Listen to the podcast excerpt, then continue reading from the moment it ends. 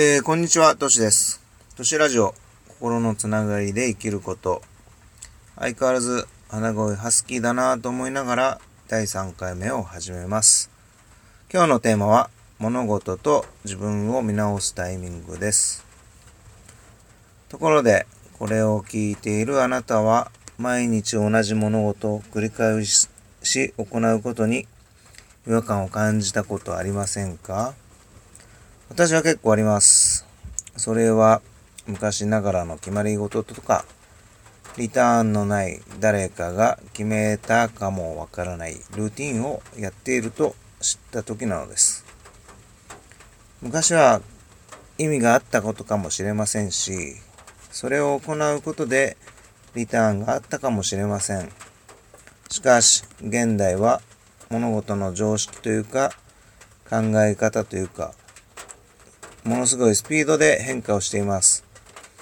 ってことは、昔は意味のあったことでも、今では無意味なことってたくさんあるってことなんです。なので、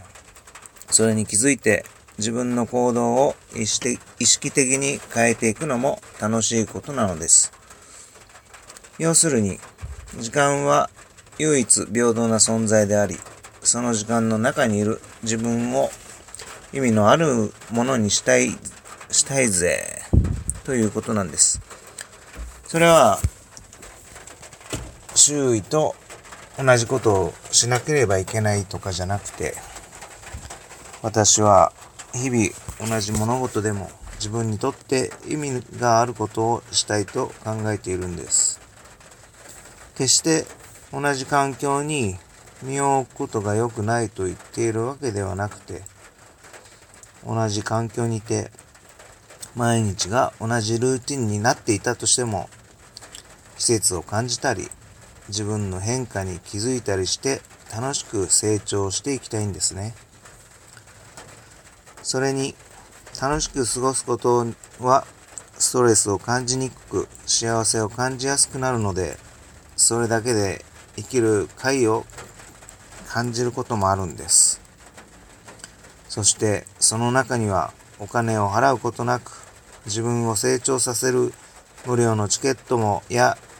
パーツはいくらでも発見できますし、さらに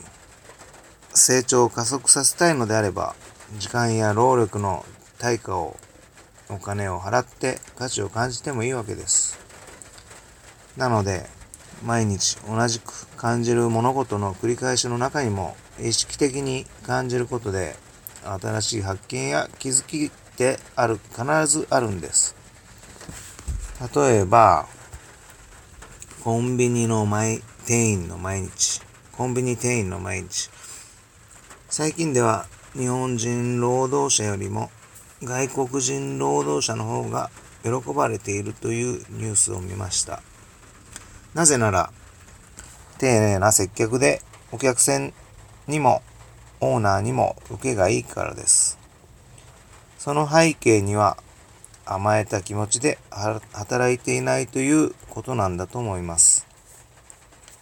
日本人ならその気があればどこでも働くことが可能ですが、外国人はそうはいかないと思います。慣れない土地、文化の中では良い意味での緊張感がないと、日本で暮らしやすいスタイルを日々発見し、取り入れていかないと暮らしていくことは難しいと思うからです。外国人と日本人では働く目的が違うから意味ないじゃんと思われるかもしれません。でもそういった視点を取り入れることで外国から見た日本も知ることもできるし、日本から見た外国の両方を知ることができるので、ちょうど良い働き方を見つける見つけることができるのと思います。けどいきなり自分を深く見直そうとか、環境を直せば良くなるってって言われても、いきなり今自分を変えようぜとか、生き方を明日変更しますとはならないと思うんです。それに私たちは意識的に自分を変えることはできますが、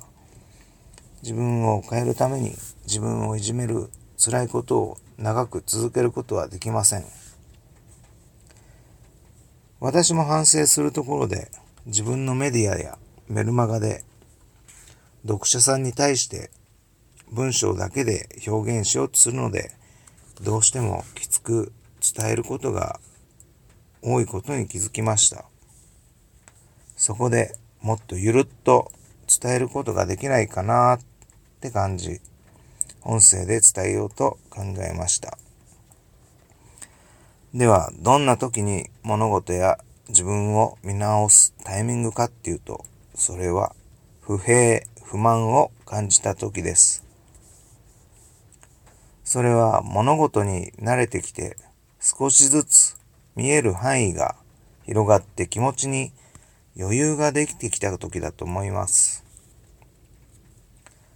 こういう時って、昨日緩みから思いがけないミスをしたり、クレームが入ったり、周囲に対し KY になって、自分が感じたエゴをそのまま伝えたりしま、しまい、空気が重たくなったりして、お互いの関係がネガティブな状態になるんだと私は考えます。KY は空気読めないの頭文字です。ミスやクレームなんかがあると、お互いに関係がギクシャクしてストレスを溜めていくだけですし、空気が読めないと周囲と適切な距離が保てなくなるので、挨拶するのも苦になってしまいますからね。不平、不満を感じた時って結構な確率で物事に対して、もっとよ、こうした方が良くなるかも、とか、この動作って今のシステムは、システムでは必要なくない？という新しい発見や気づきがあります。人間なんだから不平不満もあるし、ミスやクレームだってあるのは仕方ないと思いますけど、かといって毎回、仕方ないよ、まあいっか、なんて思っていたら、自分をごまかして嘘をついて生きているようで、気持ちが悪くなると思うんです。それが1ヶ月に1回ぐらいの割合なら、まあいっか、でいいと思いますが、毎日、毎回、それが生活に密着、密着、密接しているな、なると、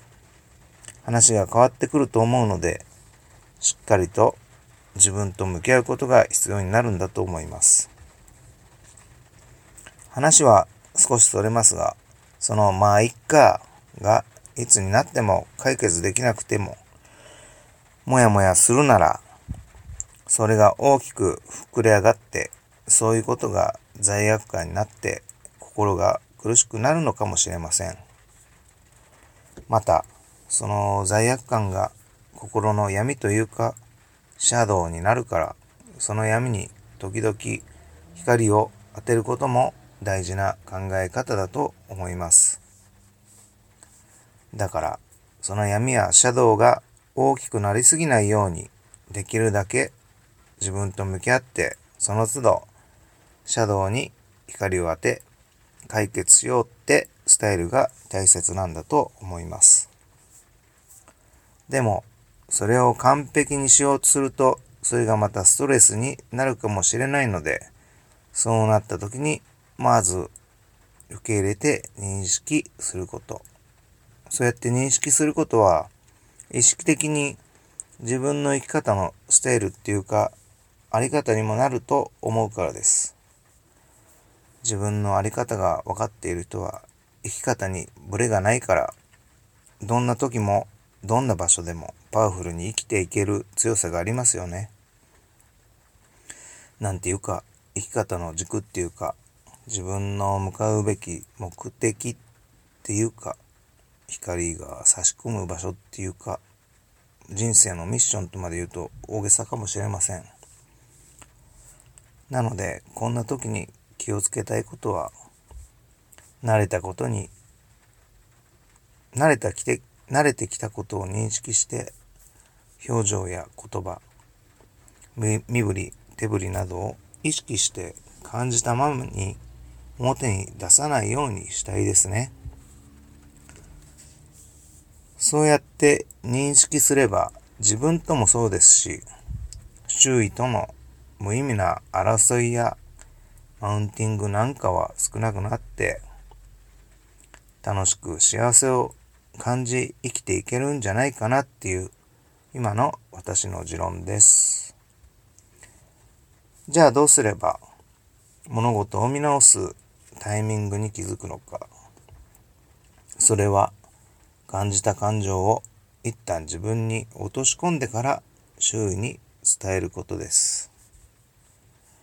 感じたことを感情的に死理滅滅死理滅裂に伝えるのではなくて、感じたことを論理的に伝えるということです。伝えたいことがあるときって、ついつい感じたままに伝えがちですが、そうすると主語がなくなったり、本当は何を伝えたかったのかがわからなくなってしまいます。なので、その時に嬉しかったのか、イライラしたのか、怖かったのか、安心したなど、素直に感じたことを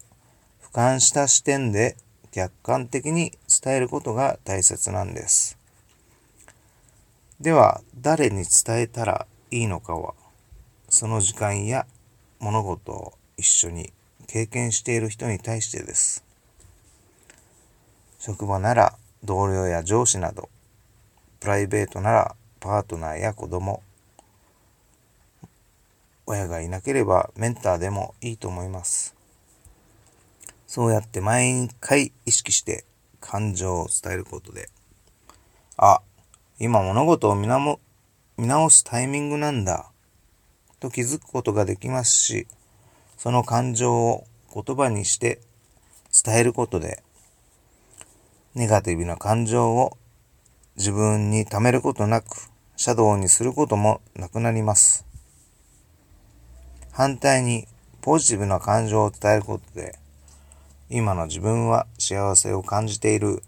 と再度幸せな気持ちにもなれますし、それを見ている周囲の人もそんなあなたから幸せを感じれるわけなんです。そう。幸せエネルギーを自分から周囲へ、周囲からまた自分へとぐるぐる巡回させるイメージです。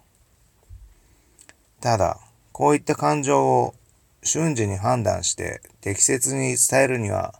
トレーニングは必要です。でも、単純に考えても、これって、まあ、いっか、とスルーしているより、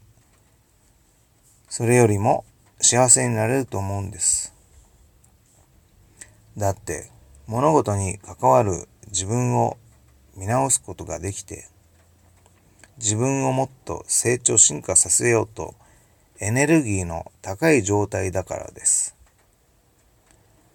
国で例えて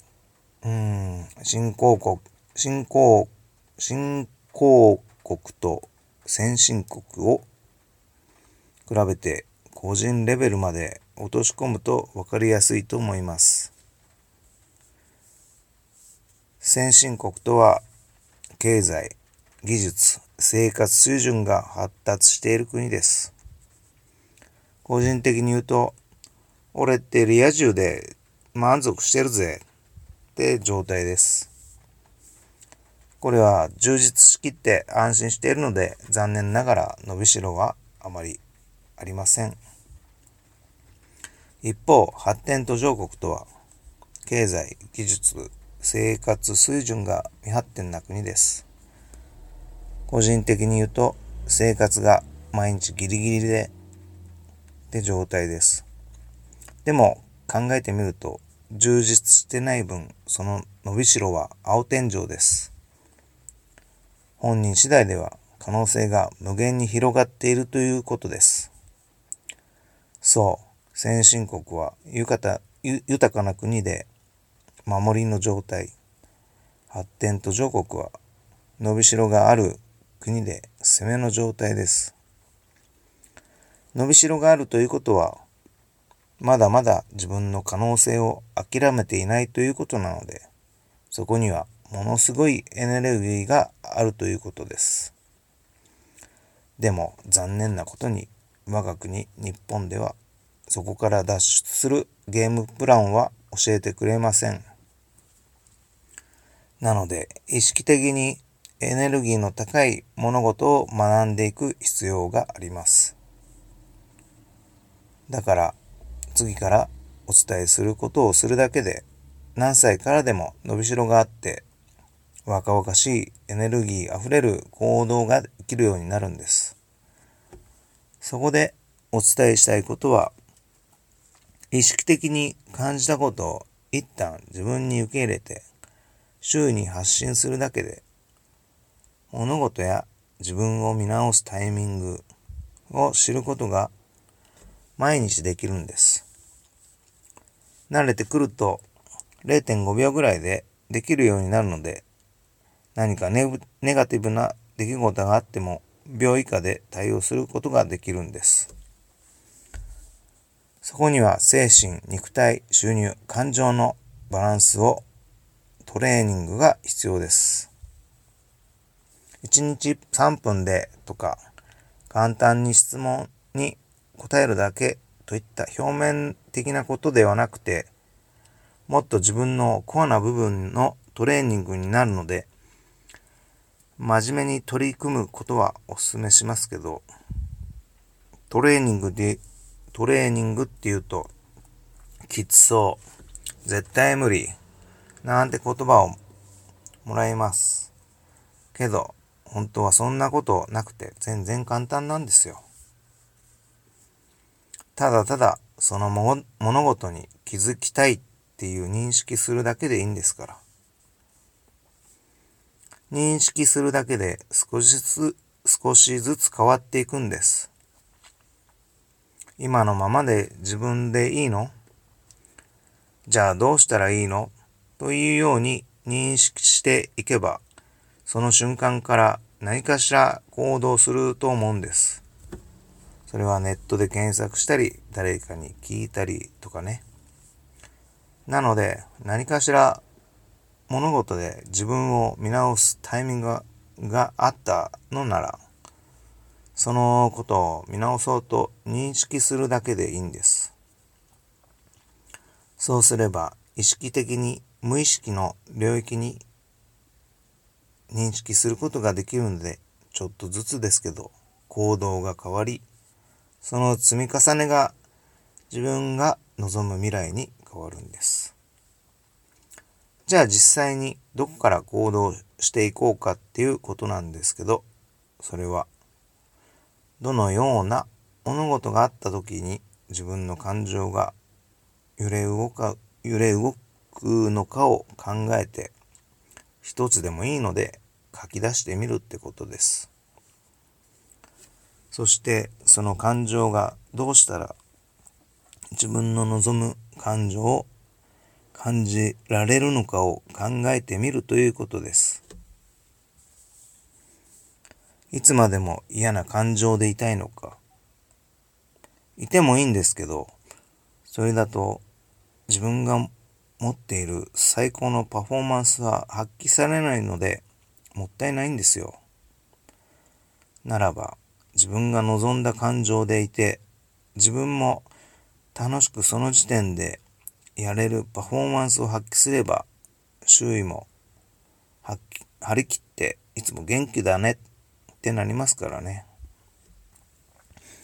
だから考えるだけで認識されるので行動が変わって今までの現実とも変わってくるんです。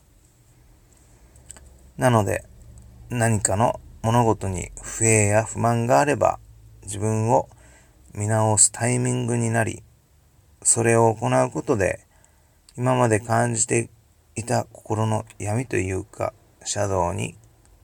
光を当てることになるので、毎日すっきりした幸せな気分で過ごせるんです。それでは、都市ラジオ心のつながりで生きること第3回目物事と自分を見直すタイミングを終わります。えー、質問、ご質問、ご意見等ありましたらお気軽にお問い合わせくださいね。最後まで聞いていただき本当にありがとうございました。